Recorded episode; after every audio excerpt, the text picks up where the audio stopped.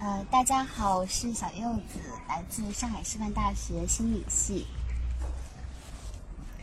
让我告诉你，大佛，有没有遇到过去到一个地方时看不出什么原因就会哭起来的人？那人只是说不出来罢了，其实哭是有理由的。让人意外的是，有时会喜极而泣。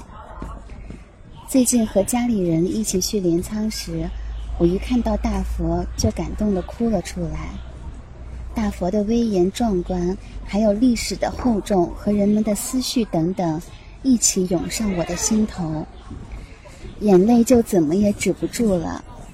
大佛好像在对我说：“人，不管谁都是在苦难中生活的，一定不能当逃兵哦。”我觉得谁都有一颗会感动的心，哭的时候。并不一定都是因为悲伤厌倦，希望大家能知道这一点。